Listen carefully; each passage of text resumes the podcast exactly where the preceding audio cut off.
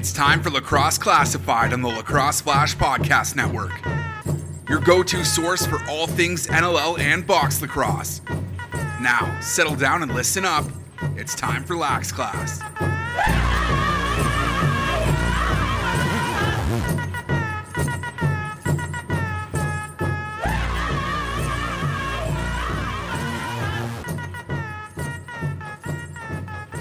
What's up, lacrosse fans? Welcome back to Lax Class. Episode 166 is now underway. Thanks for joining us here on the Lacrosse Flash Podcast Network.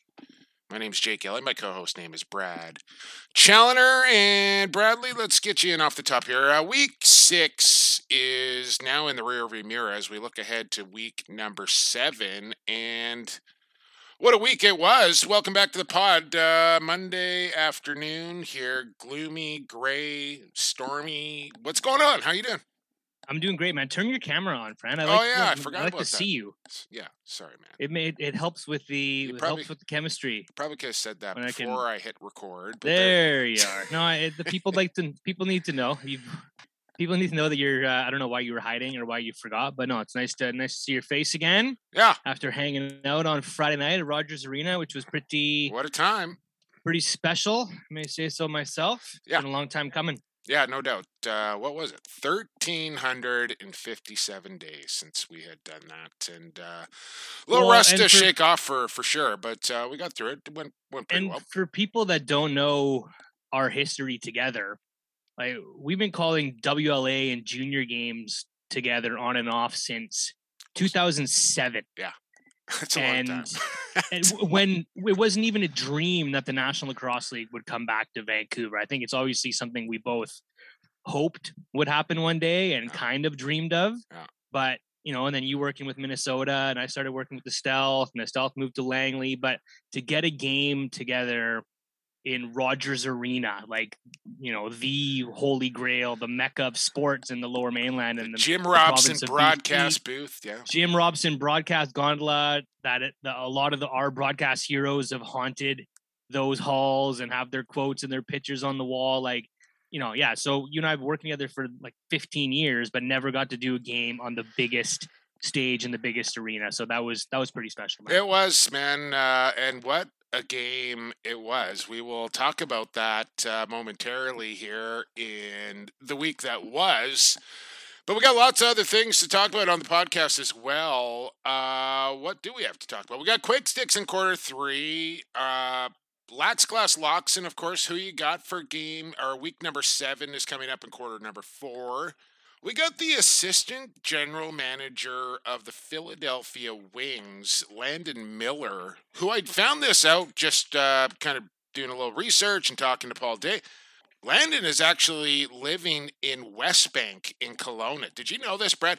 The AGM of the Philadelphia Wings is making the trip to Philly from K Town. That is a haul. that's a hell of a beautiful place to live too like anybody that can live and work and play in the okanagan i know there's a there's a garrett mcintosh lives in penticton um we heard Kurt Wagar on the Off the Crossbar last week. He somehow, for some reason, relocated to Kelowna. Like the the oh, the interior of BC is one of my favorite places Oh, it's in amazing. Canada. Yeah. like Kelowna, West Bank, Penticton, all of that is Vernon, yeah. is a beautiful place to be, summer or winter time. Like you got live, work, and play all year long. So Totally. I, I envy anybody who can who can make it happen up there. Yeah, so looking forward to this. Former GM of the Iroquois Nationals as well. Spent a long time with the Six Nations Arrows, winning some Minto Cups. And of course, uh, of Indigenous descent in a, in a big week, kicking off uh, week six. NLL Unites, Every Child Matters, all the players wearing their t shirts and raising money. Uh, it was a real special week in the NLL, and we want to talk to Landon Miller about it all, who got himself uh, and his Philly Wings in the win column over the weekend as well. So good things happening down there in the city of brotherly love out of the gates. And Stampede Stallions are back as well, Bradley, because we got some games to talk about. So what should we do? You want to just jump right into it? Anything else on your mind? You want to get off? Who you liking between uh, Georgia and, and Alabama and the, the college football championship coming up here in a couple hours? Never seen a college football game Come in my on. life. Not Absolutely dis not just disinterested. College football is not on my radar whatsoever. Watch the game tonight. Get that off your bucket list. National championship game. Two of the perennial powerhouses in college football are going to clash in a big rematch. Lots of storylines in that.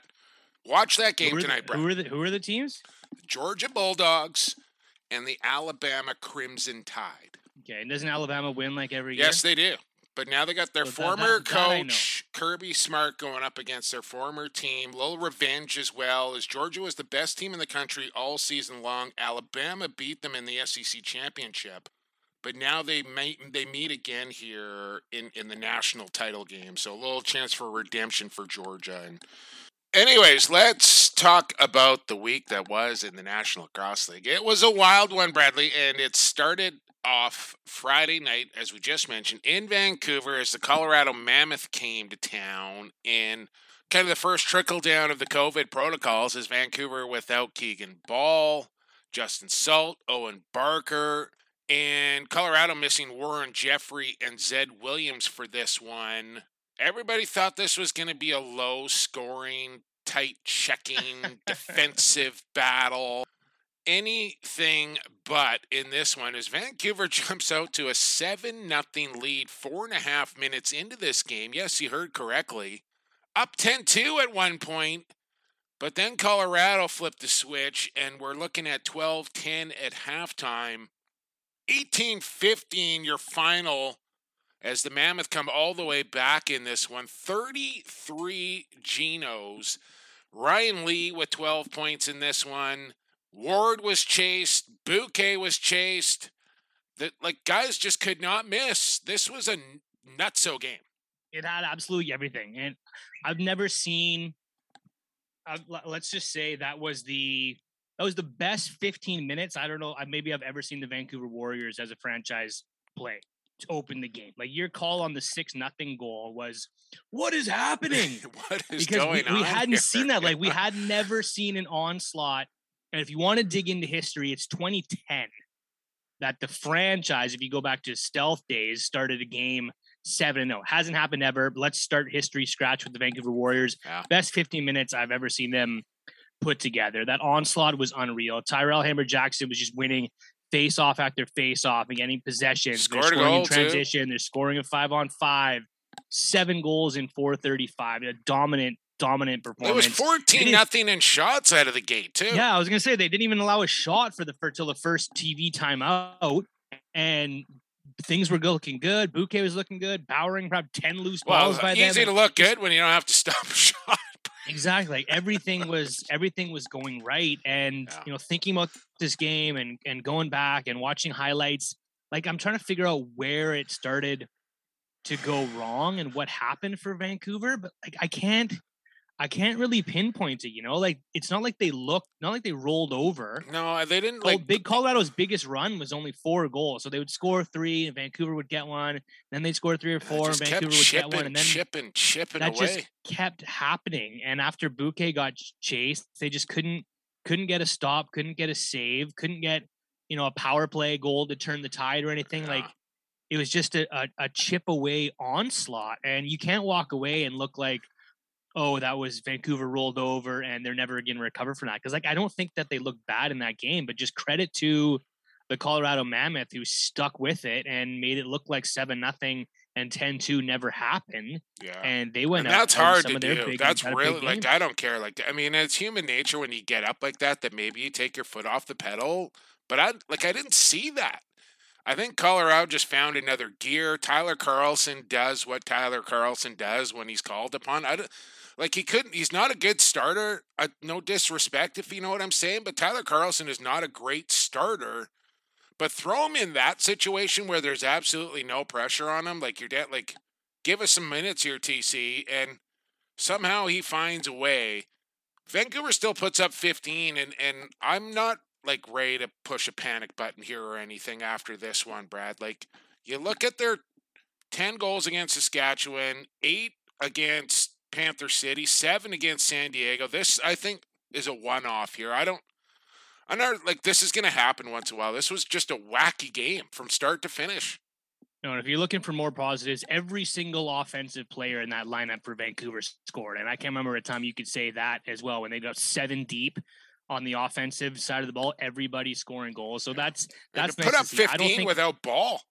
Yeah, I don't think it's broken. No. I think they missed their defensive players more than they missed Keegan Ball. They missed Owen Barker's grit and Salty. aggression yeah. and tenacity, and they missed Justin Salt picking off passes and starting transition too, right? So, yeah. and again, some fatigue. I, I think there, I know who think, the Mammoth are know. now. I know the big thing leading up was who are the Mammoth. They they score 16 one week and they score four the next, and they squeak one out, and then they put 18 up on Vancouver. So I think the Colorado Mammoth are for real. What I've seen of them now, I think it's for real for Colorado. I think the concern for the Mammoth now is like, how do you fit Zed Williams back in? Like, they almost look better without Zed. Yeah, crazy. I know he's a fantastic player, yeah, but their ball, the ball was flying around and not dying at all. It's weird how that happens, hey, Brad? Like you can just sometimes it's addition by subtraction. I'm not saying that's not the case here, but sometimes on offenses, pieces just don't fit together. And you take a guy out or you put a different guy in, and all of a sudden things just click for you. And it's one game.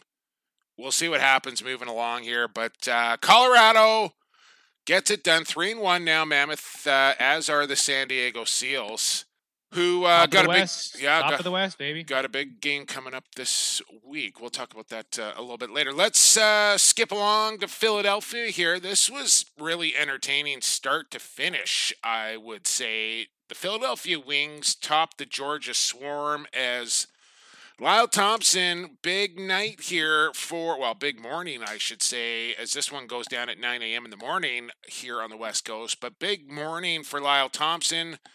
But it's uh, Blazer, Blaze Riorden with the OT winner. 12 11 wings as they pick up another W. First of all, how nice was that 9 a.m. West Coast? The best. Well, mind you, uh, I didn't sleep a whole dog. lot, but yeah, I got up and watched that thing. Hair of the dog. You roll out of bed on the West Coast and there's National Lacrosse League action. The same thing's going to happen next weekend when Albany is in Philadelphia. There's a lot of football going on, a lot of hockey going, and basketball going on. So there's a lot of 9 a.m. starts happening in in Philadelphia. We'll get Landon Miller's take on that in a few minutes. So yeah, this one was the exact opposite of the Vancouver Colorado game. Like this was back and forth lead changes throughout, squeaking it out right to the very end, and then Matt Rambo doesn't run out the clock and has to buy Blaze Riorden a beer because oh, they go man. to overtime. And Holy this is where cow. like what Brad that a brain fart, yeah. brain fart, and you can see Paul Day. If you like, can read lips, go watch back doing? how when he went to the bench after that, and like I don't know. He went at Rambo. Then I can't remember. It was I think it was Kyle Marr that he kind of looked at. It was almost like he was instilling in the rookie, like, don't ever yeah. do that. What you just saw, don't ever. I don't know if I would have been able to maintain that. my composure as well as Paul did if if that happened and I was holy cow. And then yeah, and then Lyles and then of course, right? Like you know, Bomberry one berries, second. and then they go to OT. Yeah. And of course, it's a Trevor Baptiste face off into a timeout, into a set play, into the ball in the back of the net, and and game over. And, and credit to Blaze Riorden, Like, you know, in in what world is that shot not coming from Corey Small? Like in every other year on any other team, you know, that's a that's a two man game pop out for a wide open shot for Corey Small. We saw it all the time in Buffalo. We saw it all the time in Vancouver. Yeah. But Blaze Riorden, the hot hand, the hat trick goal sticking up for his buddy Rambo, and that was that was a nice gutsy finish. And you know, the guy that we haven't mentioned either is is Eric Penny, yeah, who comes in say. ice cold for his first game of the year and holds yeah, the Higgy goes on 11. protocol, and in goes Penny. I think fifty stops in that one, coming all the way across the country there, and the continent from from this side of the the country to to get to Philly and, and step into a team that you know he's never played behind and doesn't really know a whole lot of people there. Like it, that that's a tough situation for a goalie, and I thought Eric did uh, very well. It's great to see, and uh, so Philly gets it done on their home floor, and uh, looked like Benny Mack kind of found his spot there in that offense in that game as well. I thought he had kind of struggled out of the gates, but he really started to find his looks. I think he had four in that game, and just looked a lot more comfortable working in the offense. Baptiste impressive in the face-off dot once again. Where to next? Uh, well, of course, the, the Calgary Rochester game postponed. That was unfortunate, but two more games uh, in the afternoon slate as uh, Albany looking for their first victory of the year, Brad. And I, like many others, did not see this coming from the Firewolves. Of course, they always have a chance to win, but to absolutely drub the Saskatchewan Rush and hold that team to five goals, scoreless in the fourth quarter, 10 5 your final in this one. Nardella, the first star. Dougie looked like Dougie. And Albany is in the win column, 10 5 over the Rush, who are now 1 and 3 the Benny boost, the Ryan Benesch boost to Albany, who gets two goals. But yeah, I think more surprise. Like I, I've believed in Albany. I do. I still believe in Albany. I think they've got a good chance to be a playoff lacrosse team, and nice to see them get it into the win column and head it in the right direction. What's more impressive, or I guess concerning for the rush, is laying five goals on. And yeah, Dougie Jamieson looked good. Albany defense was fantastic. We'll get to that in the uh, in the stallion here in a couple of minutes. It was tough to pick one because I mm. think this young sort of rolling into their prime core that they have is is something special with Watkinson and Nishimura and Tony Malcolm and they've all sort of come up together on this team now and it's all sort of coming core. good core to fruition. Great, great core. And yeah, Dougie looked good, but the rush you got to be a little bit concerned in rush zone. Like I'm well, watching the San game Diego and I'm thinking, this week, Brad. Like they're in trouble, man. They're they're in trouble. You just mentioned Ben McIntosh. Like they really miss. It's just not Ben McIntosh. Like Lindner like, had a bunch of shots and a shot, but Lindner's doesn't score like Ben McIntosh does. And you think anybody can stand on the crease and get passes from Mark Matthews, but you can't. Like there was there was second nature that they had, that wizardry, that chemistry that the Rushes had over the years that I'm not seeing right now. Add to that Dinsdale, Brad, like the utility man that kind of did it all for that offense, did whatever they needed him to do. And you're right. Like, I just don't think Mallory Courier or Lindner really. F- There's a perfect example of what I was talking about taking one guy out of a lineup, how it can change everything. Well, they took two out, and it's it's just different in Saskatchewan, and the, and they're still trying to figure it out. Let's not forget Jeff Shattler, two years older now as well, Brad. Like for a yeah, guy at that age and, and to miss out and like that's that's tough on a guy like that. And Ryan Keenan got carried off the floor at the end yeah, of that game. Right. I'd like to see what uh, what's going on with him because that didn't look. I don't know if it was a cramp. young or Marshall there, right? Like didn't look good. Powless hasn't really. He's just it's so young to have an 18 year old trying to do what what he's doing. They're yeah. eight, however old he is. It's 20. It's it's tough. It's you tough. wonder if they might want Connor Robinson back at this point. Who what did he have? Brad four or something for for the Mammoth, and looks like he's going to play a prominent role in their offense uh, this season for sure. So 10-5 Albany in the win column over the Rush. Buffalo, Tucker out lymphoma night, Brad, which is always one of the most special evenings in the National Lacrosse League season. Special jerseys done up, of course, and, and raising money and, and thinking about Tucker and the Williams family. All friendly before this one. Picture at center floor, arm in arm, all the rest of it. Uh, come the fourth quarter, things were not so friendly Billy Hostrawser just teeing off on Sturos, who I'm glad looks to be okay. That could have been really, really bad because it was just swinging for the fences, and holy cow! And then, I mean, yeah, and all, why? Like, I, I couldn't figure out. I was trying to scroll back. I'm like, why did he? Why did he pick Sturos? And I know it, it kind of happened off camera. Like, obviously, those those those defensive bodies or the way that that game was going. I think Priolo was, was in the box. I think. But what he just Grutt, who was ever closest, and it's just the youngest guy Snap on the team. I, I didn't get that. No. I, I, don't remember who else was on the floor, and but probably you know, you should have you know realized. There's Noseworthy, there's O'Connor, there's other guys he could probably try to dance with, and knows where he does go after with um I can't remember. There was so yeah, much going on there. It might have been Fraser, but then like a massive melee. Rosie kind of got involved Sheldon and was Burns, like, sorry, Sheldon yeah. Burns. Yeah, but that was that's it's that was rivalry lacrosse. It's oh kind man. of Bandits fans eating it up. Like it's it's everything that Fraser I think blood all over his face, hamming it up you to the want crowd. From a yeah. Bandits rock rivalry. Yeah, Fraser's throwing his arms up in the air. All the you know the Buffalo boys, Dhane Smith and Cloutier and Josh Burns, Fraser, all having really big nights. Like that offense still looking unreal, and Matt Vinc still looking unbeatable. Like the Bandits Yeah. are three and zero, and Pandemic hasn't hurt him. That's I don't think they're heading in any other direction. No, these guys are primed. They've got a taste of championship now with the with the guys on that team from the chaos. Like there's just good. it seems like there's a winning culture, and Toronto without their two two of their big no guns in Dawson, Dawson no and Schreiber. Schreiber. Yeah.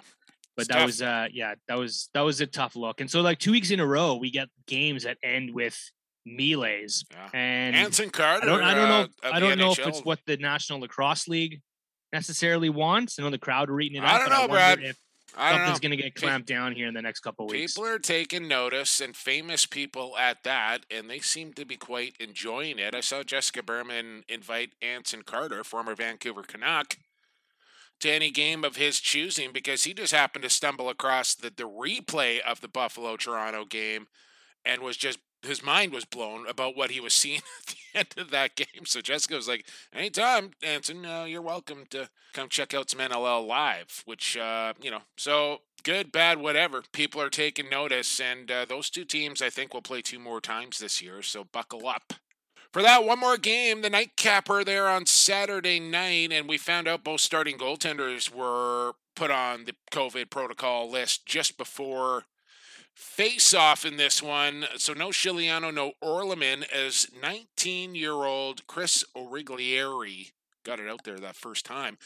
Leads uh, backstops his San Di- youngest player in the National Lacrosse League backstops his San Diego Seals to a 15-12 victory there at the end of this one. Is Panther City still looking for their first win, but San Diego now atop the West with those Colorado Mammoth uh, tip to tail, pretty tight contest here. Uh, one goal, two goal game at halftime, and and pretty even throughout the second half as well. Empty netter to kind of seal it off, but game effort from Panther City, but just not quite enough. Dobbie with five, Bergie with three, and Mac O'Keefe continues to improve every time he steps in between the boards. Dobbie on pace for 72, which would try the record right now. He scored four goals a game. He leads the league with 16 through through four games. If he keeps that up, he's in Dane Dhane Smith, Ethan Iannucci territory. Um, is he the Alex Ovechkin of the National Lacrosse League? Yes, it's beautiful. Hot take Here's- right there. That's hot. That's hot. That's really hot. Here, here's why. Like, Ovi always put up numbers, but and he, everybody know O- Ovi was great, but I don't think Ovi ever got the respect he did until he started doing it in his 30s. Like, yeah, he was great, but it was when he started keeping those numbers up into his 30s that everybody stopped back and said, you know what, we're seeing history in the making. A record like a that real special nobody- goaltender. Thought would be broken, Brad, ever, No, and it's gonna be. and Dobbie's not gonna break. Yeah, and Dobbie's not going to break the National Lacrosse League goal record at this rate. But the numbers that he's putting up and being an MVP candidate and probably going to be an MVP candidate again this year at the age that he's doing it, I think is, is unbelievable. So I think stop back, step back, take note of how special Dane Dobbie is right now. If you haven't appreciated him throughout his career. The other thing about this game is that yeah, San Diego's offense just looks fantastic again. Yeah. Like Austin Staats is just doing Austin Staats things. Wes Berg has put up numbers. Jeremy Noble stirring that drink again. and talked about him a couple weeks ago. They're uh, they got something special building there. But again, like this is similar to the Vancouver game, another high scoring one. You know, 18-15 in Vancouver, 15-12 in Panther City. And is this what we see? Is this what the National Lacrosse League is going to look like with the next wave of? I think so. I think this is what I think this this is right where they want it. I think it's right where they want it. Twelve in between twelve and fifteen goals per team. I think is the sweet spot. It's a lot. It It's- It's, a, like like to me to my what was your most entertaining game tip to tail this weekend? wow. Like as a fan, Philly, Georgia. see, I liked Overtime I liked 12-11. I liked Albany and Saskatchewan. 15 goals. Firewolves rush. Like to I don't know for some reason that game had me very intrigued. Just maybe I'm waiting for the rush to get into it, but like that was a 15 goal game. You liked the 22 I'm goal. gonna have to game. get a cold take uh, soundbite now after that, Brad. 10-5, I'm and that's just- you're as- 10-5? as far as but it was it was like eight five late and then still anyone's lacrosse game right so what i meant was that that game had Any team that scores five goals is struggling, and it's not entertaining when your offense is struggling. Like, but it's more. My point is more of the defensive slug fest that it was for I'm- the majority of that game because Albany didn't put up ten until late in that fourth quarter, right? I'm good with a good pitching duel, goaltending battle, eight seven, nine eight type game. That is, I don't think that 10-5 thing was it. Like I, I know what you're saying, but I don't think that's a good example of. it was m- what more you're trying to say. entertaining for me than I think a, f- a 15-12 game where Well, and I know people were, people were chirping online about the Vancouver game where like every shot was going in in the yeah, that, in the second and third quarters for both teams, right? So I like don't at think some that's point good either. at some point it's too much. 12-11 overtime, right in the sweet spot. If you ask. Yeah, that that those yeah those are your two your wings and your storm game and your firewolves rush games. I think were my two my two favorites as far as like back and forth, not everything falling in. You can get a good stop that sort of changes the momentum a little bit. You can get a good defensive stand. That's just where I'm going with that. I hope every game is not 18, 15, 15, So 12. All right, me too. Let's head for the stables.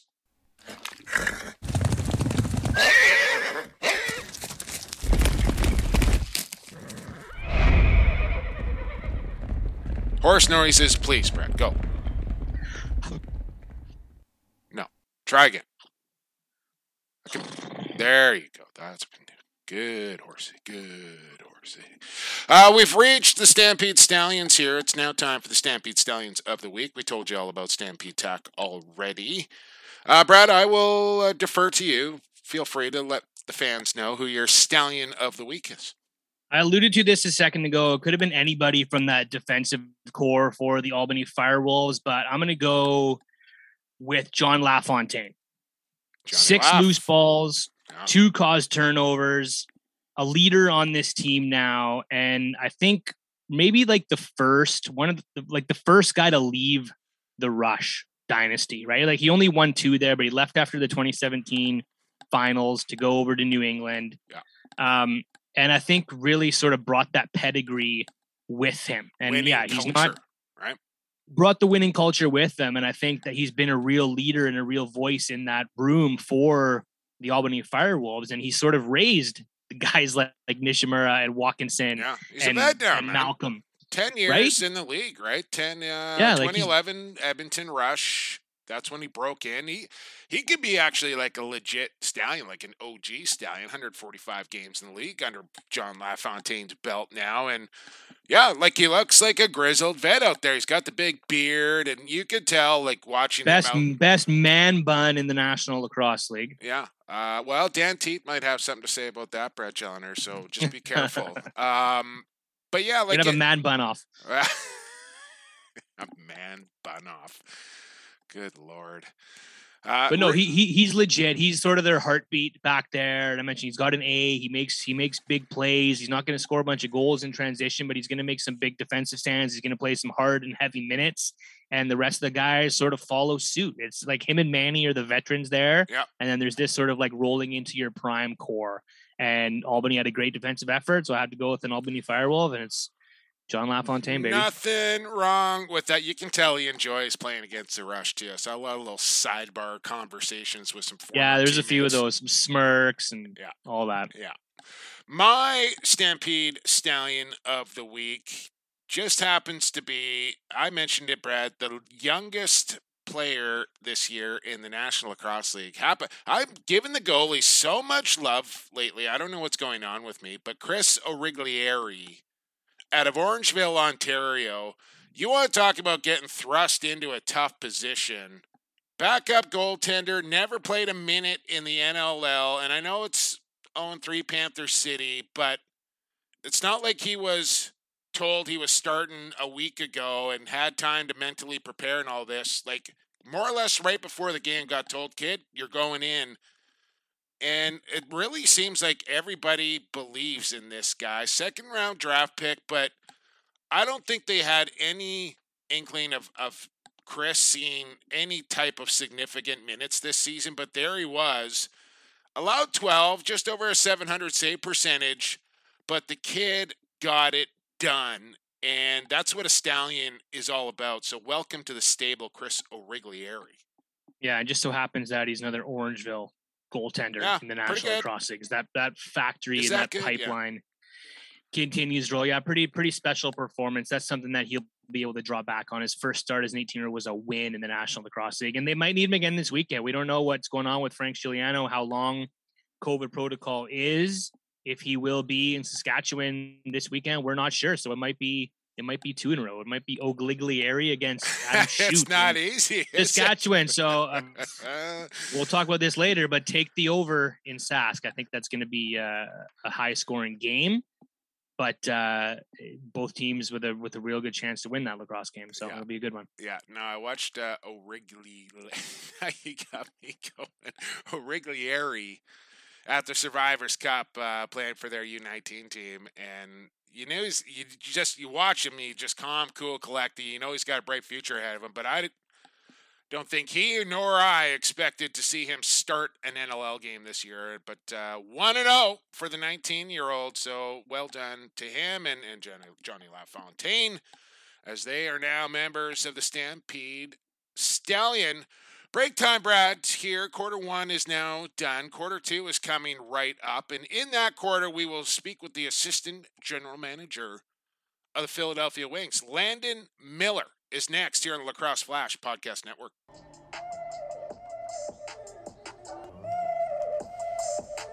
This is Reed Bowering. You're listening to Lax Class, your go to source for all things NLL and box lacrosse. Welcome back to Lacrosse Classified as we move into quarter number two. A big thanks goes out to Associated Labels and Packaging.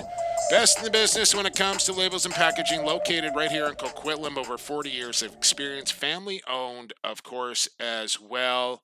And lots of good things going on down at Associated Labels and Packaging. Consumers want to feel connected to the products they buy and feel as though they buy brands, communicate with them individually, whether consumers are purchasing your product in store or online.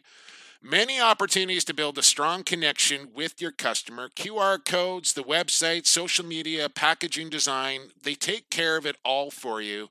AssociatedLP.com is where you can find them as uh, Sean Ashworth, 49ers, made the playoffs. He's pretty happy right now. So I picked that time to hit him up to renew his sponsorship. Quick trigger there. Good stuff. So, AssociatedLP.com, labels, packages, you know the deal by now. As we welcome to the podcast for the first time the Assistant General Manager of the Philadelphia Wings, former GM of the Iroquois Nationals, Landon Miller on the podcast. Landon, welcome to Lax Class. Thanks so much for doing this. Oh, thanks for having me, Jumbo. I've, uh, you know, obviously listening to your uh, podcast for a while, and then, you know, some of the calls you've games you've called in the past. I've you know reached out to you after the fact to let you know how I appreciate uh, your effort for this game. Well, thank you very much. Uh, I appreciate your efforts as well. Uh, I I don't know where to even begin with you, Landon. Like, uh, there's so many things I want to talk to you about. Um, but maybe take me back to a, a, young boy. Did you grow up on Six Nations Reserve, and and obviously the lacrosse, you know, lacrosse so prominent there. I'm imagining you picked it up at a pretty young age. Uh, yes and no. Actually, yeah, I was born and uh, raised at Six Nations. Uh, uh, I still have a home there. I currently living in uh, West uh, Bank First Nation, West Kelowna. I moved here last December. Yeah, but I was born and raised up until last year. Lived my entire life on Six Nations. Um, I did have a lacrosse stick early, early on in my youth. I actually didn't actually play minor lacrosse until uh, I think it was like Pee Wee. Uh, I played. I only played like three seasons of minor lacrosse before. Uh, wow. Three or four years of minor lacrosse before joining the Arrows uh, as a young lad. So. Um, and why was that? Just not something you you're interested in doing? Did you have any brothers or sisters that that played?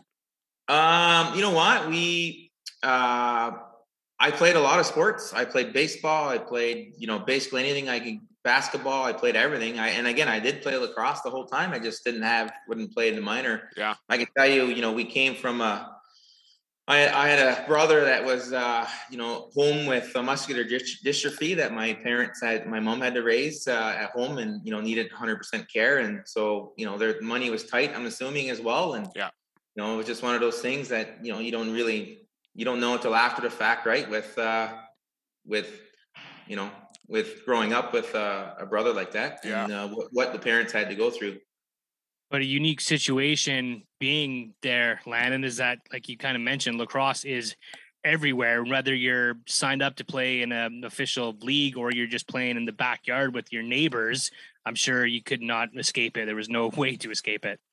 No, hundred percent. We used to play. Uh, I don't know how many times we used to play in the in our in our yards. Uh, uh, a good friend of mine. We used to have huge tournaments and battles.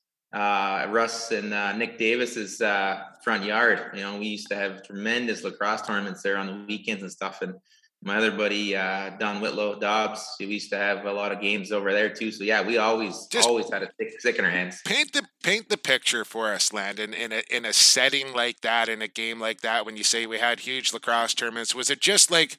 you know, people would pull up their lawn chairs and circle around, and games would go on for hours and hours. Guys would come in, guys would go out. Like, was it kind of like a lacrosse barbecue party sort of thing, or what? Did it get pretty serious and really competitive? Uh, you know what? Younger we were, obviously, it wasn't as serious, but we, we always had. Uh, so, you know, my old. Uh, you know, our old squad that used to, you know, sort of rally for these games like Delby Powless, Kim Squire, uh, Nick Davis, Russ Davis, uh, Blue Hill. Uh, we had like uh, a really good group of young guys, and uh, we used to just, you know what, you just knew there was a game going on. And if you had time to go, you went. And uh, yeah, we, you know, we, you know, have have have hamburgers or hot dogs or something on break. But yeah, we'd play, you know, three four hours pretty easy, and then uh and then do it all again the next day. Awesome. But it was uh my buddy Smed Ashley Hill was probably um, the most intense player I've ever played again in any way, shape, or form. he was hundred and ten percent, even in uh, even in the backyard. And then, how do we get to the the junior career? How did that, how did that go for the Arrows with you, Landon? Um, you know what? I started again. I started uh, minor lacrosse a little bit later. I played uh, Pee Wee and a couple of years of Bantam, and then uh, I began being the uh, ball boy for the Arrows at uh, I think you know first year, maybe second year Bantam. Um, I knew you know we followed uh, the Arrows just got our junior A team. Uh, we were you know we tried for ten years to get a team. We finally got one in 2000. Uh, sorry, 1990. Um, and then I was the ball boy. I think started in 1993. Ah. I was a ball boy for a few years, and then you know our our midget team sort of uh, moved up, uh, which again had the likes of Ken Montour and Kimbo and uh, Delb and uh, uh, a bunch of us, you know, sort of moved up into the junior A ranks together. And, you know, we had a very good uh, six. I played for six years with the Arrows and I was four years as captain.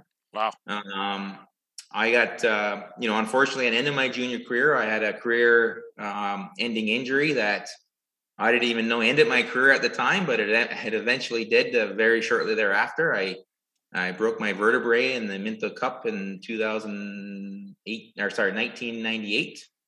Um, I took half the next year off trying to recover.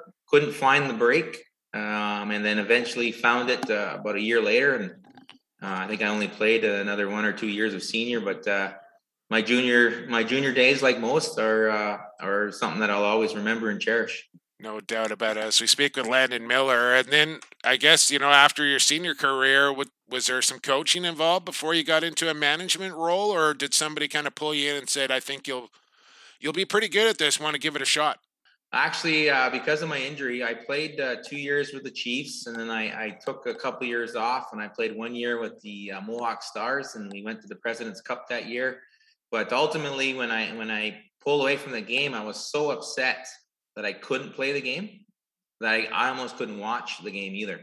Um, it took a couple years for me to come to grips with that with that uh, injury, and, and um, I began starting watching uh, watching again, and then um, you know some some friends. Uh, some of my old teammates and stuff were starting to get involved and you know sort of start asking me and then uh, one year i just decided to i joined the uh, six nations arrows association uh, membership and uh, actually was voted in as vice president my first year. So um, actually, sorry, I shouldn't say that. Uh, I came on board early, but I, again, I was uh, I think two years before that. But again, I was I I would say I wasn't very much involved those first two years just because it was so hard for me to.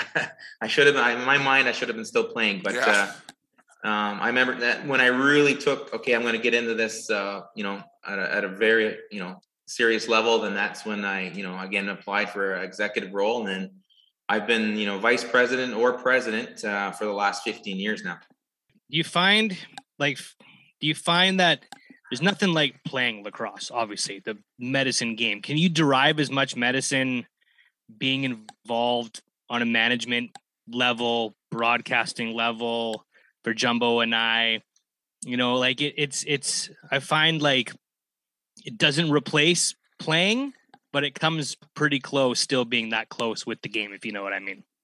Oh, 100%. I mean, uh, you know, we used to, you know, traditionally we played this for the creator. So the creator watched uh, for his enjoyment as well. And, you know, anybody, uh, community, uh, kids, elders, whoever is watching the game, it gives them that, uh, you know, it gives them, it, it, give, it lifts that spirit uh, when you're watching the game. It's just something that, uh, I don't know, it's something that I can't describe. I mean, um, from from managing to to coaching to playing to even you know teaching young now teaching young kids you know how to scoop the ball you know how to hold their how to hold their stick um, all of that uh, all of that seems to you know give that soul a, a really good boost that's awesome. As we speak with the AGM of the Philadelphia Wings, but before you joined the Philadelphia Wings organization, you spent a long time in Rochester winning some championships there, and obviously a real tight relationship with Paul Day. How did that form?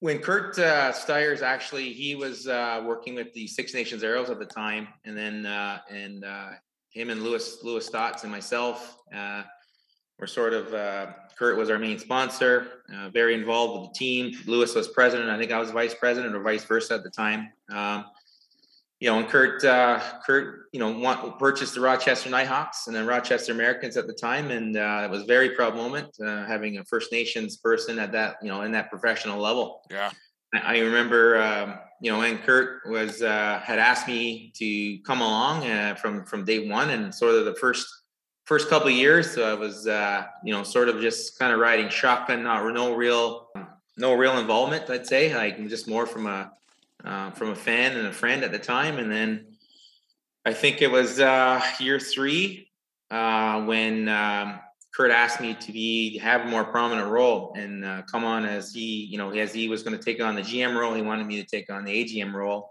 and assist in that capacity. And I, you know, obviously jumped at the chance and then as far as uh, Paul Day, I mean, that uh, was the, I think the year after, or maybe my first year. Yeah, I think it was my first official year uh, as AGM that, uh, you know, we made a, a, a, sweeping change to the culture there, which, you know, again, no, no disrespect to the culture that was there when we got there, but, um, you know, we just needed uh, a fresh outlook uh, as any ownership or GM usually does in any professional sports. Yep and uh, we brought in I know uh, Mike Hasen and then uh, Paul Day, and um, you know we built.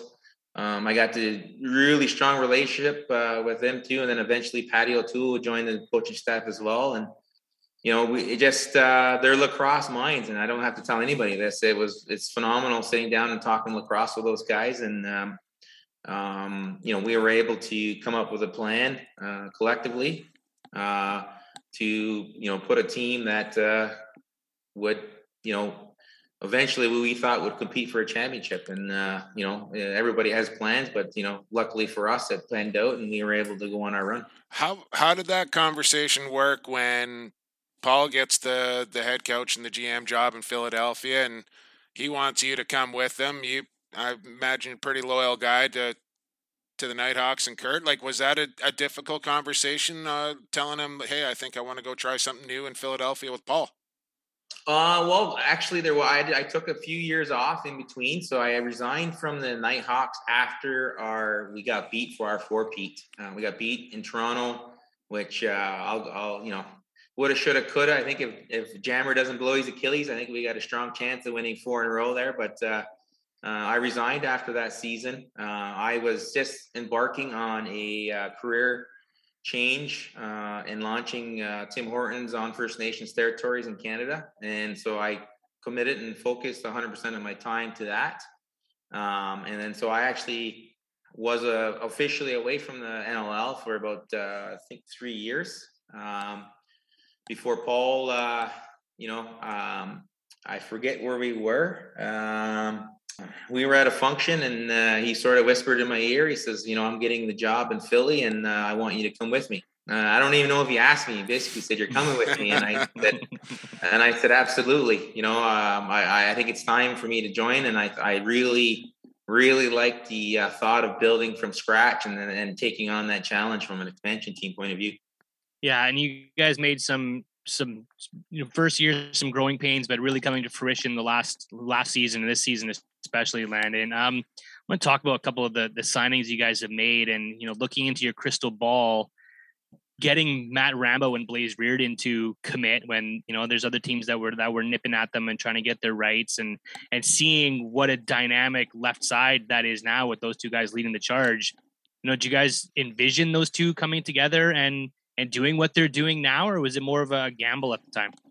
Um, I wouldn't say it was a gamble. I mean, uh, Paul and I are huge believers in having our players uh, having that collaborative approach and having our players have input whether it be the offense, whether it be, you know, sort of obviously Paul comes up with the overall master plan, but we, you know, we we take a lot of input from players. So I can tell you, we reached out to uh, specifically about Matt Rambo. We reached out to him when sort of he was looked at upon, you know, at the time as this uh, really good field player that you know wouldn't uh, or wasn't willing to come to the box uh, game, which uh, that was completely uh, not correct. Uh, when we reached out to him, he said, "I'd love to play in Philly, and I'd love to play with you guys." After you know our first our first talk, um, I can tell you since we've drafted him, he's been nothing but spectacular, wanting to learn what he didn't know in the box game. Um, I've never seen a guy with that much stature come to the league and want to learn like he was a ten year old kid. I remember him talking to TK uh, that first training camp. I want to be the best.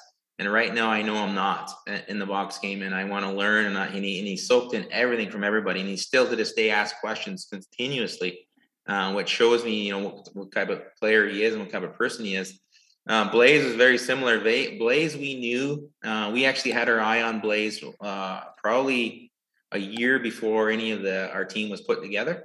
Uh, he was just built. He was that character we talk about for dressing rooms for teams um, that we wanted on our team and uh, you know the the what he's getting now from you know the PLL and the, and the World Games and everything else that he he really deserves it. He works hard. He's a student of the game. Uh, he appreciates the the you know the aspects of where the game came from. Like he's just a tremendous guy to have in your dressing room and so humble. Uh, you know, and that was going back to your original question, that's the type of people we want to build our team around in Philly. We Got want hard nosed, hardworking guys in Philly. Like I think you could probably throw guys like Johnny Ranigan and Alex Krepensek and Ben McIntosh, some other new players uh, that you've added to your roster as well, right into that department as well. Those all all those guys kind of speak exactly to what you were just talking about as far as their character goes.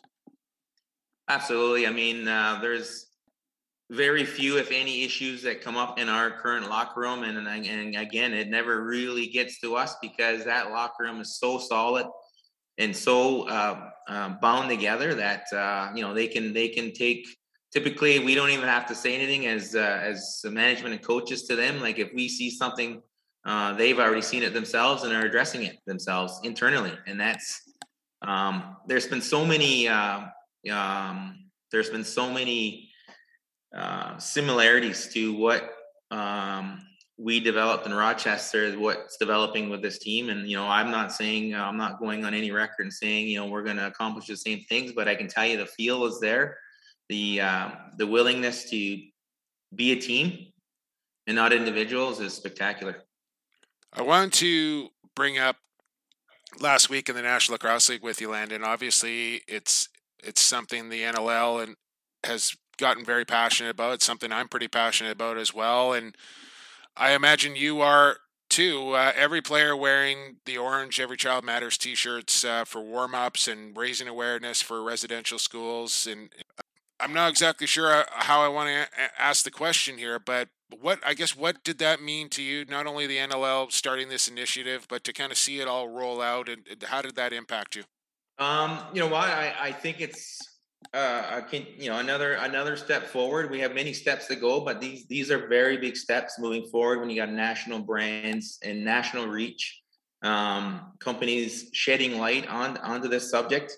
Um, you know, the orange shirt. I, I, don't know how many are aware. I mean, there's there's definitely literature out there, but that actually started in 2013 and it was started within our nations, and it was started um, Williams you know, Lake, right? If I'm not mistaken, Landon up in yeah, yeah, Williams Lake here in BC, um, and you know it was it kind of caught on uh, within our nations across Canada, but it stayed it stayed within our nation. It didn't get much you know fanfare because you know again there wasn't uh, um, there wasn't that education piece, and it wasn't until obviously uh, Kamloops and then the start of the uh, the discoveries um, they're discoveries for Canada. They're not discoveries for our people, but uh, you know, our people knew we're screaming about this for years and years and years, but just um, we're nobody unable, would listen. Nobody would listen, and then it wasn't until you know um, it got the national attention and the national movement that it has that because um, the you know the truth and legacy of the residential school system is not an indigenous uh, history; it's a it's a Canadian history. Right every Canadian uh, should learn and know about it. And uh, you know, just you know, in the National Cross League, I know uh, I, along with a few other Indigenous uh, owners, also you know, we're able to get in collaboration with the Tim Hortons uh, um, uh, network of owners in, in corporate and launched the Orange Donut, which we did on September 30th. Right, I saw that. Yeah, and uh, you know, and we want to make that a national thing as well to keep the much attention on this and the much of uh, if the education is there and uh, the rest of Canada knows what has happened, then it gives you the why certain things are happening and certain things are happening in our communities. It gives you that why Absolutely. and gives you understanding of that. Yeah. Do Do you think we can get to a point here in Canada, anyways, Landon, in our education system where they are teaching the actual history of residential schools and what really did happen at Thanksgiving um, in the states. Like it, I know it's uncomfortable and people don't really want to kind of look at it that way, but I think the more it gets talked about and, and the more it gets taught, like this is how you understand this is, and then be able to recon, reconcile after that. Yeah, I mean, like it, um, I, I've had uh, within my business circles had tons of people reach out after that. Um, the Kamloops story broke, and then obviously all the other. Um, I believe we're over six thousand uh, bodies now found within uh, these residential schools just in Canada. Yeah. And you know they're reaching out, and uh, you know I kept saying just ed- educate yourselves first, and then educate your kids, and um, you know have your the kids. You know as an adult, will will look at that as the tragedy, and as it is, but as the kids, they'll just at this point will will take that into their knowledge base and hopefully build on that. You know, moving forward. To answer your question, Jumbo, I it's going to take a long time, and um, you know, it took hundreds of years for this to happen. It's going to take a long, long time for to fix it. I mean, we're talking generational healing that needs to happen. Yeah. Um, my father-in-law. So we're only one generation outside of this. My father-in-law um, Um, Take your time, man.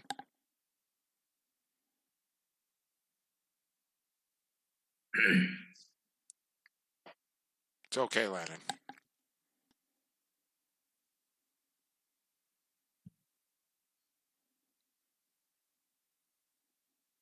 I know it's I know it's an extremely difficult thing for you to probably talk about, and if you if you can't or you don't feel comfortable, I don't want you to mm to try and have to do that. But if you do, I, I want to give you that avenue and runway to do so. So just let me know.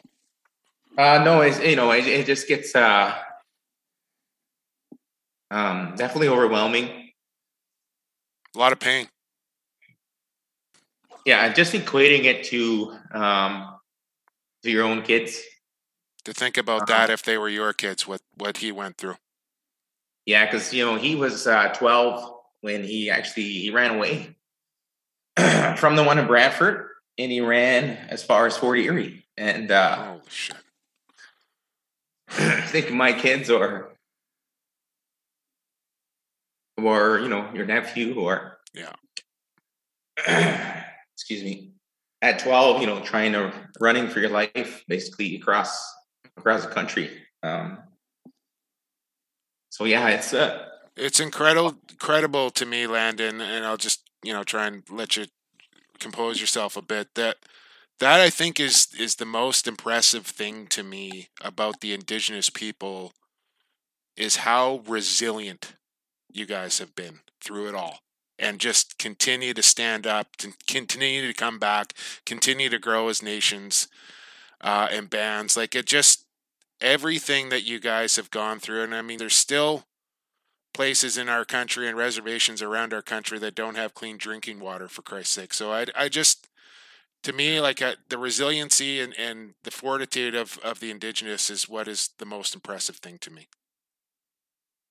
Yeah i mean um, you know it's it's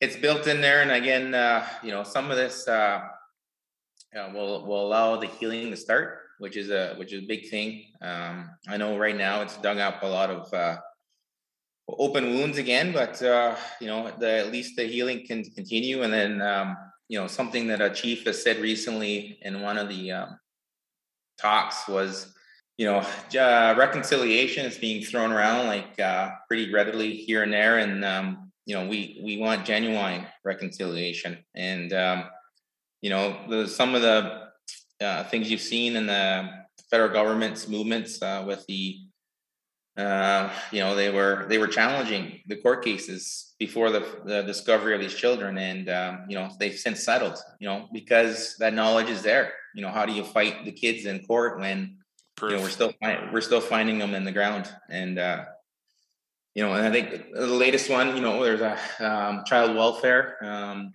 you know from start to finish there was a 40 billion dollar settlement uh, just in the last week uh, that was announced by minister marc miller. So these these are you know hopefully genuine steps forward and uh, you know to continue to move to move our people.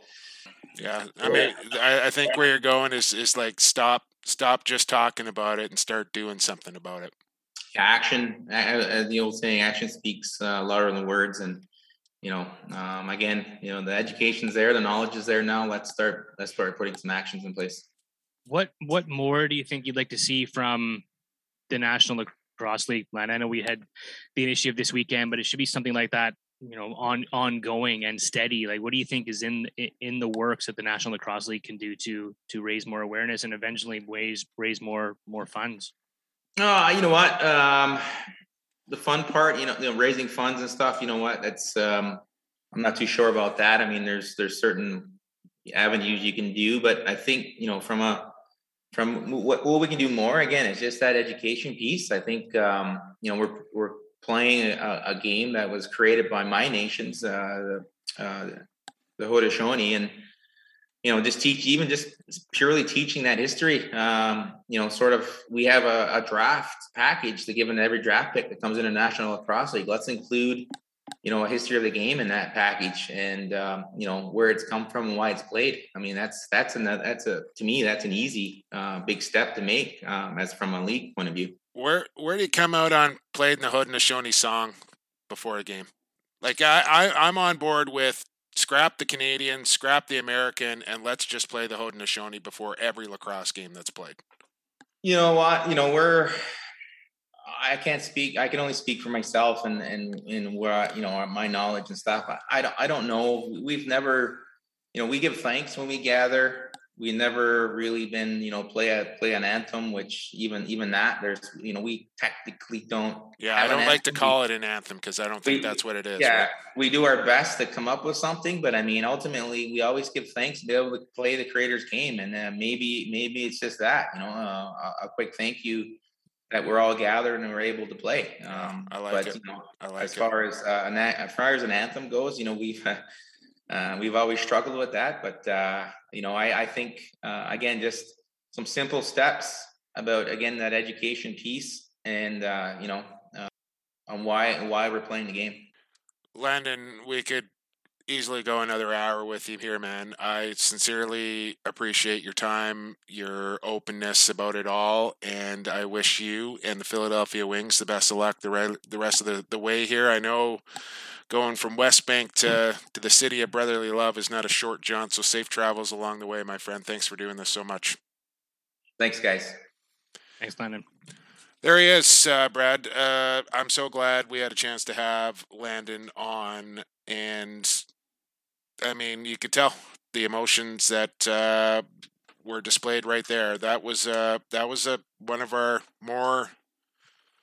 I don't know what the word for it is. That was that was a harsh conversation right there, but one again that needs to continue to happen to spread the awareness and to educate people that don't know.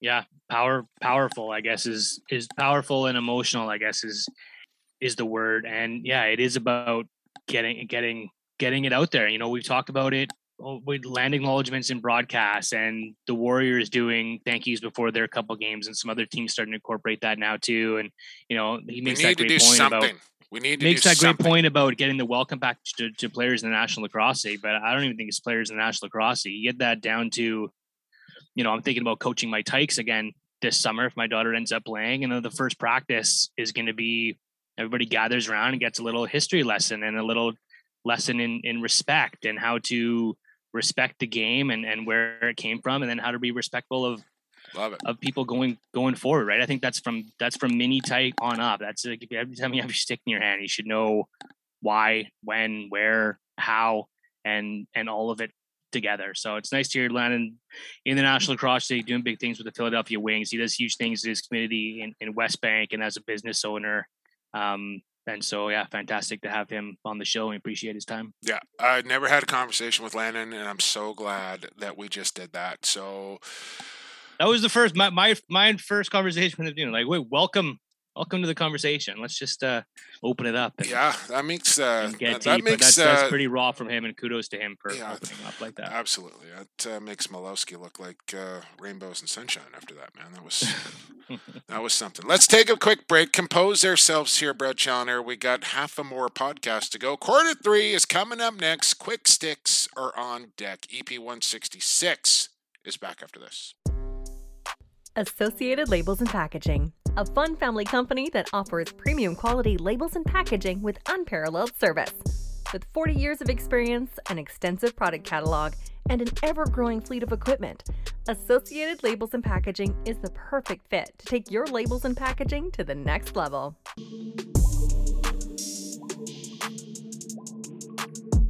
Hey, this is NLL Hall of Famer Kevin Finneran. You're listening to Lax Class. Welcome back to Lax Class. Second half action now underway. I don't know why my volume's so high, so let me turn that down. Uh, quick sticks here in quarter number three. Jake Elliott, Brad Challoner with you, and a bunch of quick sticks to plow through here on EP 166. So here we go.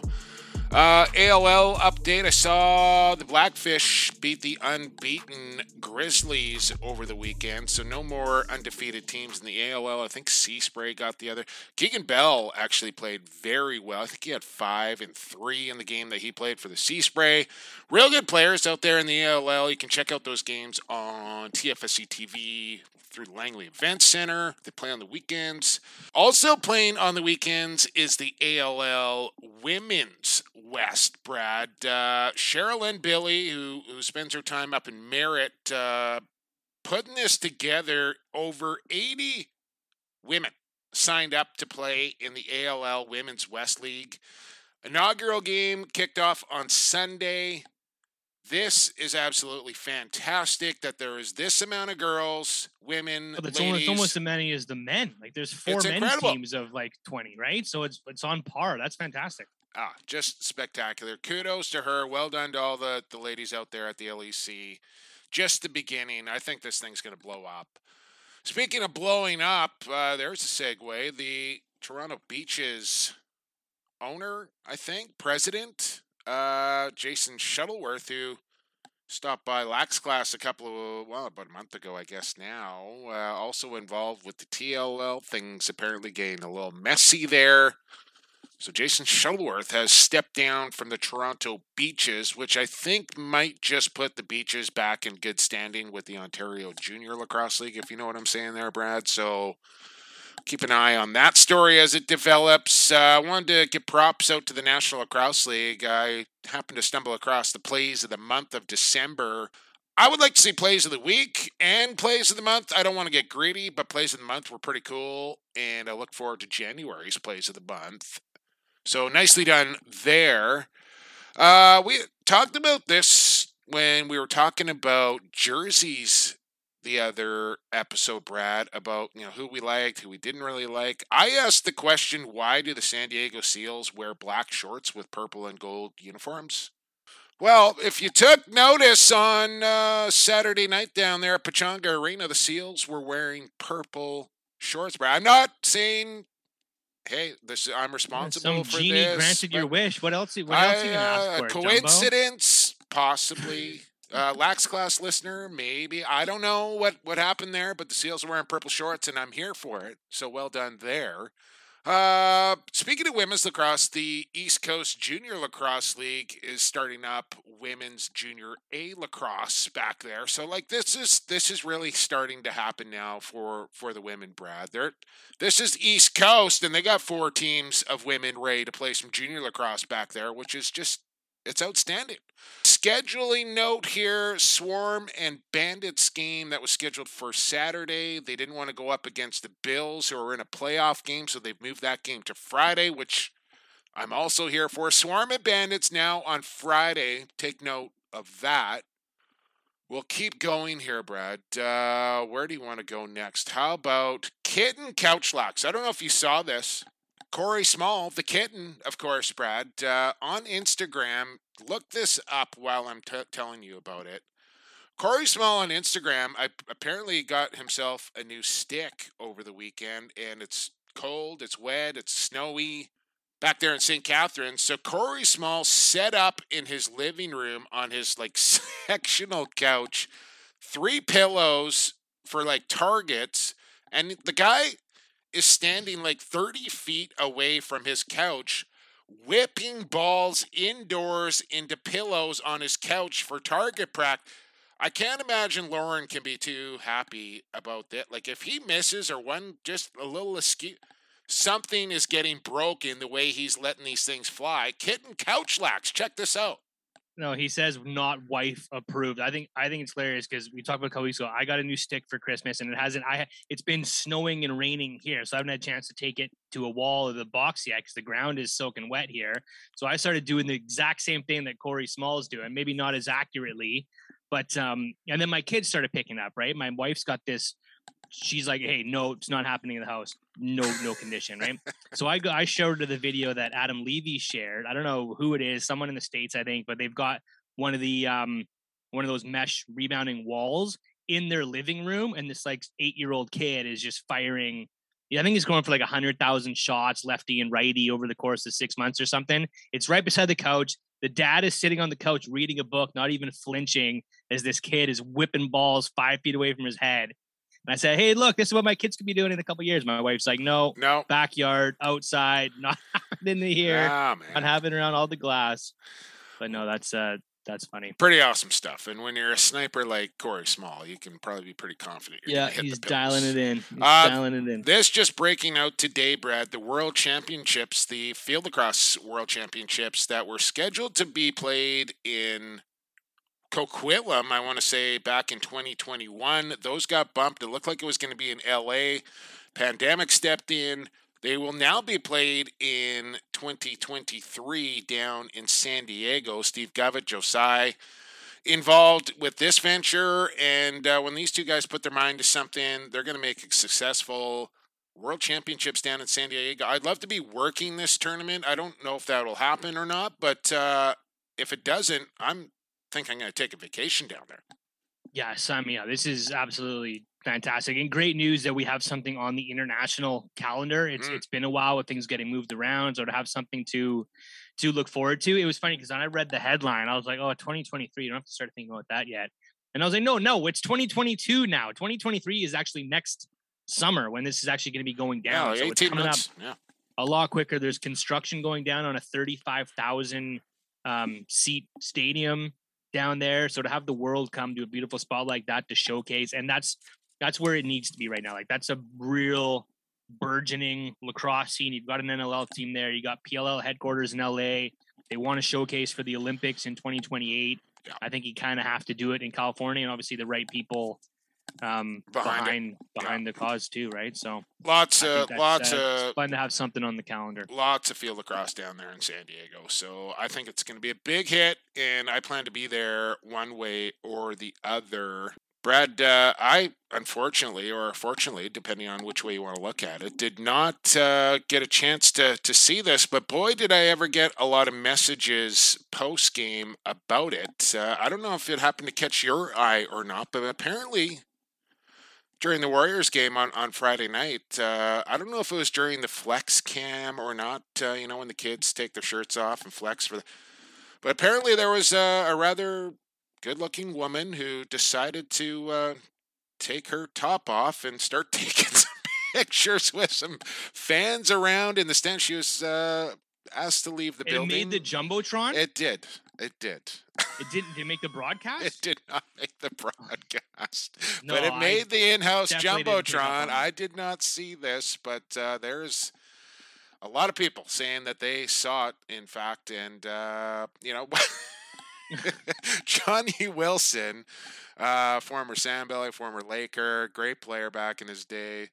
Messaged me and he says, "Jumbo, help me explain or understand something." He goes, "How can how come it's okay for you know all these guys to take off their shirts and flex, but one female does it and, and out the door she goes. So I, You know, uh, I watched the tape back. I, I just for research purposes, Brad, but uh, did not uh, catch a glimpse. Um, they um they they party pretty hard and the stands at Rogers Arena. I love will it. Say that. Like I, I don't know if you caught this, but like late in the game, in the fourth quarter, the glass behind Carlson, there was like six dudes like really, really shaking the glass, and like the, the camera and the red light were all rocking back and forth. And I got a little spooked there for a second. I thought this glass could come down on TC, and Yeah. then the security got in and got involved. But Eli when five dollar beers are plo- flowing, yeah, that, uh, we definitely picked up on the broadcast when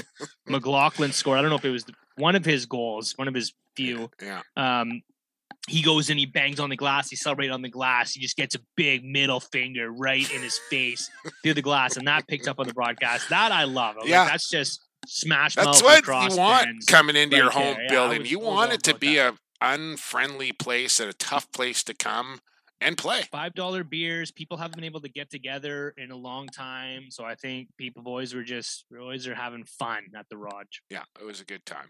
Uh, the last one I got here, and it's a bit of a sad one, unfortunately. Former owner when I was the junior Adanac, uh, and of course, father of uh, Lance Andre, who now owns the Maple Ridge Burrards, Adam Andre, who was just an absolute fixture around rinks throughout the lower mainland for a long, long time. Uh, passed away due to heart failure just about a year after his lovely wife Jean Andre left us, and, and that tends to happen sometimes with couples that were together for a long, long time. One goes and the other follows along not too shortly after. And and uh, Lance posting last night a heartfelt goodbye to his dad and uh, a guy that I got a lot of fond memories with and, and about, and uh, lacrosse community losing another good one, a legend in Adam Andre. So we say rest in peace to him. Quick sticks are done. We still got another quarter to go. Lax Class Locks. And who you got is coming up. Stick with us. EP 166. Lax Class is back after this.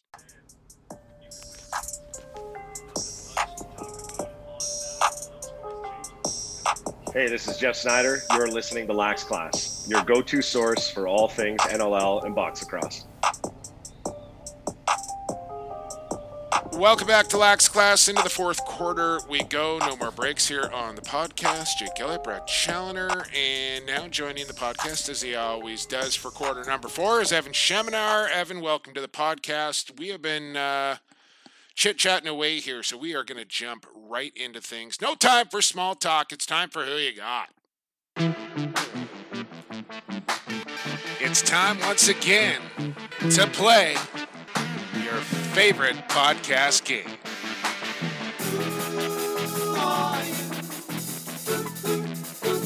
Who you got? Who You Got, brought to you by Stampede Tack and Western Wear. And uh, what else can I tell you about Stampede Tack and Western? Sometimes life is all about accessories. At Stampede Tack, they carry a stable full of choices for you. Have you ever found it hard to find a good quality belt these days? Look no further than Stampede Tack and Western Wear. They only carry 100% leather belts that are made to last.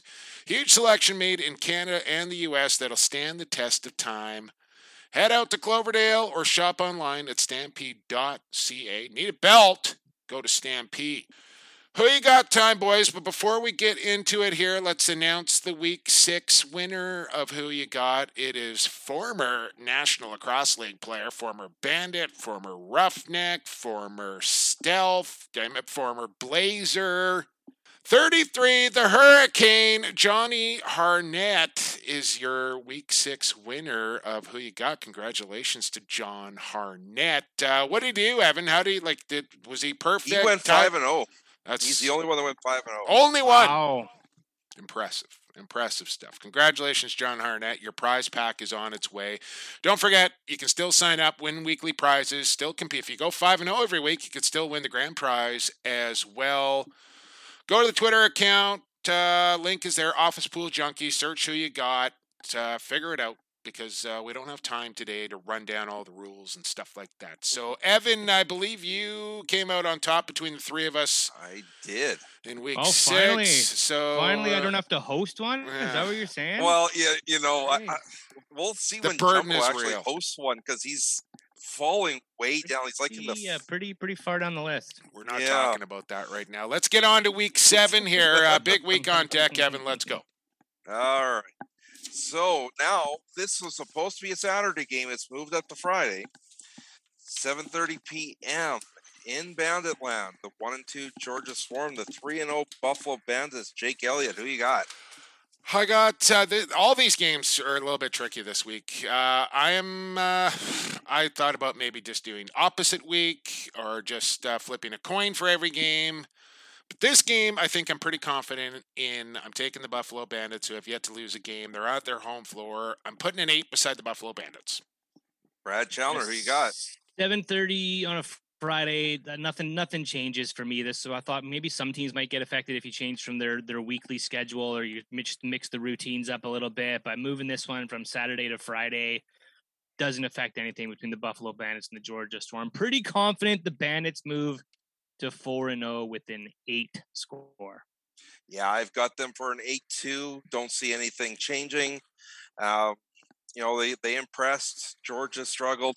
I think it's pretty simple. Now, the game in Saskatchewan, which is a makeup game. And one thing, if you made your picks on this game before about 5 p.m. Monday, go take a look because it wasn't on the board. You're going to have to make the pick again. San Diego visiting Saskatchewan. Jake Elliott, who you got? The coin will tell me, boys. Head stands for home. I'm taking Saskatchewan with a four. Saskatchewan four. Brad Challoner, you got? Oh, pan- pandering to Rush Nation here. I just, I these are two teams are heading in the opposite directions right now. San Diego is playing some phenomenal offense. Nothing can stop their offense right now. Saskatchewan still struggling for that identity and that secondary goal scoring. I don't think Frank Scigliano coming in not going to change my mind on this game. Even if he's not there, I still think we're going to see a freaking shootout and the Seals are going to come on top though with a with a seven. Ooh, seven. Yeah. Seal seven. Yeah. You just picked the Seals with a Seals seven? seven. Oh my. Okay. Okay, now I'm going to reserve my right to change this later in the week because once we find I out think if we Frank all. Scigliano We is all going should. to play or not, right? That's the problem. It's not Um, going to change it. Not going to change it. It, I think it's uh, It might change the the final score whether it's going to be a shootout or not. But Yeah. I I, I don't keep know. note, I you don't know, can change your pick up until face-off time too. If somebody goes Yeah. on COVID protocol and you think, oh, I don't, you can change your pick. This is Monday. This is who we're Mm-hmm. picking. Just pay attention accordingly. All right. now, yeah, I, I've got to work on a few assumptions here. The assumptions being Frankie tested positive, Frankie was in San Diego at the time.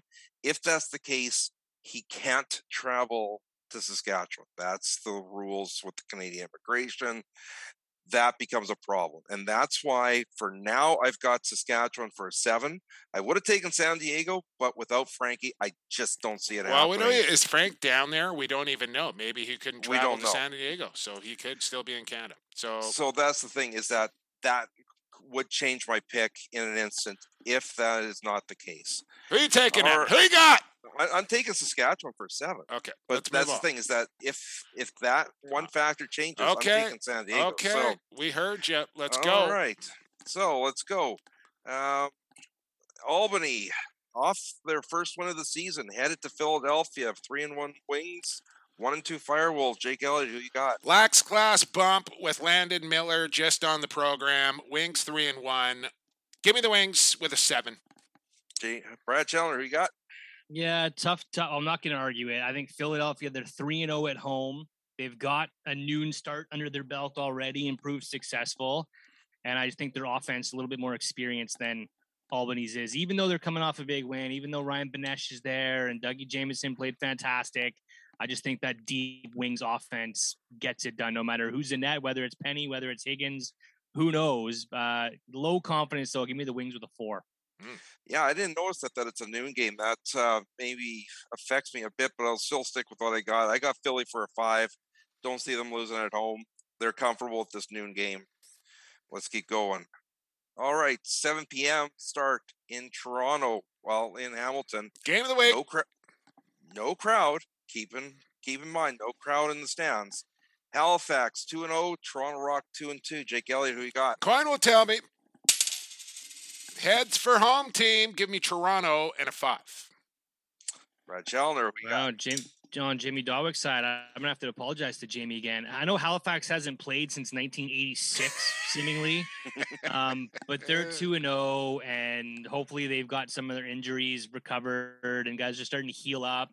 Toronto's coming off that tough loss. But I got to take the Halifax Thunderbirds with a six. Um, really curious to see how this is going to play out on TSN though, with no fans. Like, yeah, hockey. You know, we talk about it all the time. Like lacrosse has to have the music playing because there's not a lot of game sounds on turf, right? Everything's so dampened. You don't get squeakers sneaking like you do in basketball. You don't get hockey skates digging into the ice. Like, so the atmosphere is going to feel really kind of weird and spooky watching this one. Um, but TSN game of the week, John Abbott, and hopefully Pat Gregoire off, There you the, go. off the protocol list.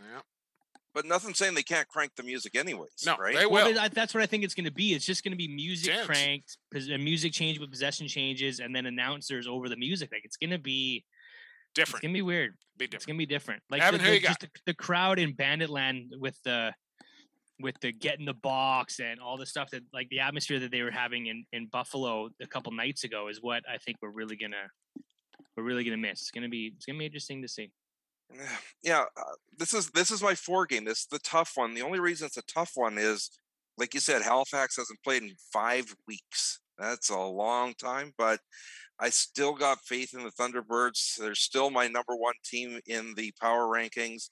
Give me the Thunderbirds for four. Mm, And you guys are in trouble PM. this week. You guys are in trouble this week. Let me tell you. So this is the interesting one here. The 0 3 Riptide, the 0 4 Panther City Lacrosse Club. Somebody's going to get their first win. Jake Elliott, who you got? Warning issued. I think the Riptide get their first W of the season. Home floor. Jeffrey Teat is back. Riptide with a six. Brad Chandler, who you got? Here, kitty, kitty. I think the Panther City Lacrosse Club gets their first win. And again, New York's New York's been off forever, uh. and they're gonna have Jeff Teat back and Crawford and all the like there. But Panther City's just due. They've played some really good games, really tight games. This is a real far roadie for them, so that'll be the Mhm. tough thing to see. But New York just hasn't played in in a while. For the opposite reasons, I'm taking Halifax. I'm taking Panther City with a five. If I had a hot take for this for this week, here's my hot take. I think Panther City pulls a Jenner this season. I just don't have the confidence in them. As much as it's New York, I'm. What- it's- it's sorry, at Can what- what, is, what is Can you pulling explain a that Jenner? What is before we get a- in trouble from our friend? the the Jenner is a team that wins one game all season. Ah. And the reason we Oh, call okay, it the Jenner is well, that, that could the- be that could be the whole Edmonton rush from that Well, season. yeah. That could be. Uh, uh, but the thing is, there's one person that's pulled it off twice, Oh, right? Ted He also pulled it off the Anaheim Storm. going. That's why it's the Jenner. Uh, what a loser! but but uh, anyways, all kidding aside, Teddy, uh, gonna take the take New York for a six. New York for a six. I took all five home teams. Uh, well, the coin took two of them, but I'm riding the home team this week. Uh, who you got picks? Make them accordingly. Don't forget to get those in before the first game kicks off. Don't forget you can change them right up to face off time as well. Let's keep rolling, boys. Uh, who you got is done, but now it's time for Lax Class Locks. It's locked.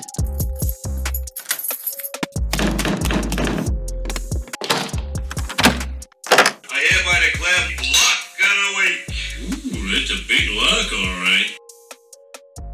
Lax Class Locks brought to you by Cool Bet Canada. Stay cool, bet responsibly. Don't forget here, people, we're going to be talking about this a lot this season as it moves along here. If you haven't signed up yet, that is perfect.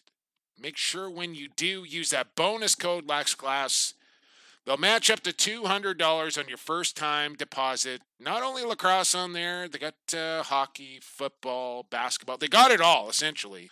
Uh, college football, big game coming up tonight. Uh, coolbet.com, bonus code LaxClass, 200 bucks. They'll match it, first time deposit. Do it. Lax Class Locks. Uh, Evan, you go first with your parlay. We're all 0 for 3 again on on our parlays. Nobody came through on, on winning some jumbo bucks last week, did they? Nope. I got burned on the what was the over under in Vancouver. Yeah. I, every- had, I think yeah, a lot I of people I was did. so far off on that one. I one. think a lot of people were. Yeah. Yeah. All right, parlay All right. time, Evan. Lay it out. Here we go. So there's a couple of these handicaps which don't make a whole lot of sense to me. So I'm gonna take a couple of them here. First off, Philly at a plus 1.5. So you not only get Philly, you get a Goal one goal buffer. buffer. Yeah. I'm gonna I'm gonna take that at a plus 140. You got the Riptide also at a plus 1.5. This shocked me. I hopped on So, this too. you're getting that buffer once again, a plus 155. Give me the Riptide. And my third one, Buffalo against the money line minus 127. Get this that parlay, uh, 20 bucks pays 198.78. Juicy. Brad? Decent. Explain this to me, though, fellas, because I was trying to figure it out. Again, I'm still can't wrap my head around handicap. So usually the f- team that's favored to win gets a minus 1.5. Right. In these two scenarios, Albany, Philadelphia's favored to win. Albany's minus 1.5. Right. In the other game, It's backwards. Panther City's actually favored to win, and they're minus 1.5. So how does it work with those two games? Why are those So, different? I, I don't know why, but Panther City would have to win by two to win on the handicap, and same with Albany. It's crazy. So it's it's weird. It almost but seems that's what it backwards to me. But yeah, so that's what it is. And that's part of the uh, benefit. A lot of gamblers, a lot of betters will like to wait right up until game time so they know and they got all the information that they can gather. Well, we do this here on a Monday. Like, we don't know who's going to end up on COVID protocols. We don't injury reports and all that sort of stuff. So these are our best guesses essentially early in the week here. But what that does is sometimes the line will change as the week moves along, and you can get way better odds earlier in the week than you can as the betters lay down their money. Things will change and all the rest of it. So that's why. So my parlay is going to be money line Panther City over New York with a minus 108. I've got an over under in the San Diego Saskatchewan game. Take the over at 21.5, whether Frankie's there or not. Um, and my handicap, if I've worked this out correctly, Halifax Thunderbirds, Toronto Rock, Halifax at minus 1.5. So they need to win by two for that bet to pay. If you put all those three together, 20 bucks will win you 177.96. Not bad, not bad. Uh, I I didn't know what to do because I just feel like I'm horrible at this and I you know I want to encourage the people to support what I'm doing here and believe in what I'm doing. So maybe what you should do at this point is just do the opposite of what I'm about to do and see how that plays out for you. Maybe hedge your bets and, and do both. I don't know. But uh, what I'm saying right now is until I get a, a W of jumbo bucks under my belt here, buyer beware, user at your own risk, all that sort of stuff. San Diego at Saskatchewan, over under of 21.5. Give me the over because nobody likes the under. The under sucks to play because then you're just hoping for a low scoring game. Give me the goals. I'm going over in Saskatchewan, minus 110. Buffalo to win by two at minus 1.5 at plus 120. And the New York Riptide to lose by no less or more than one goal or just win the game outright. I can't even believe this odd, to be quite frank, at plus 155 on their home floor up against an undefe- un- winless team. Doesn't make a lot of sense to me, but I'm taking it while I can before it changes. That is a total of plus 971 times 20 jumbo dollars gets you a total return of 214.20. Woo! juicy, juicy stuff right there. So there are your Lax Class locks. That was a monster program. Uh, big thanks goes out to Landon Miller for stopping by the podcast. Uh, Construction, who I apparently failed to mention during the podcast. Make sure you check these guys out, rycorconstruction.com. Make it stand out. They actually, I picked up some swag over the last week uh, from Ryan there. Uh, got a hoodie, got a t-shirt, got himself a hat. Rycor Construction, make it stand out. Stampede Tack, Associated Labels and Packaging, and of course the NLL Warriors as well. Uh, I think that is it. Thanks for listening to Lax Class, everybody. We'll be back next Tuesday, every Tuesday, right here via the Lacrosse Flash Podcast Network. But for now, we are done. For Brad Challoner, for Evan Schemenauer, I've been Jake Elliott. For the fastest game on two feet, for the creator, stay safe, stay healthy, and stay classified.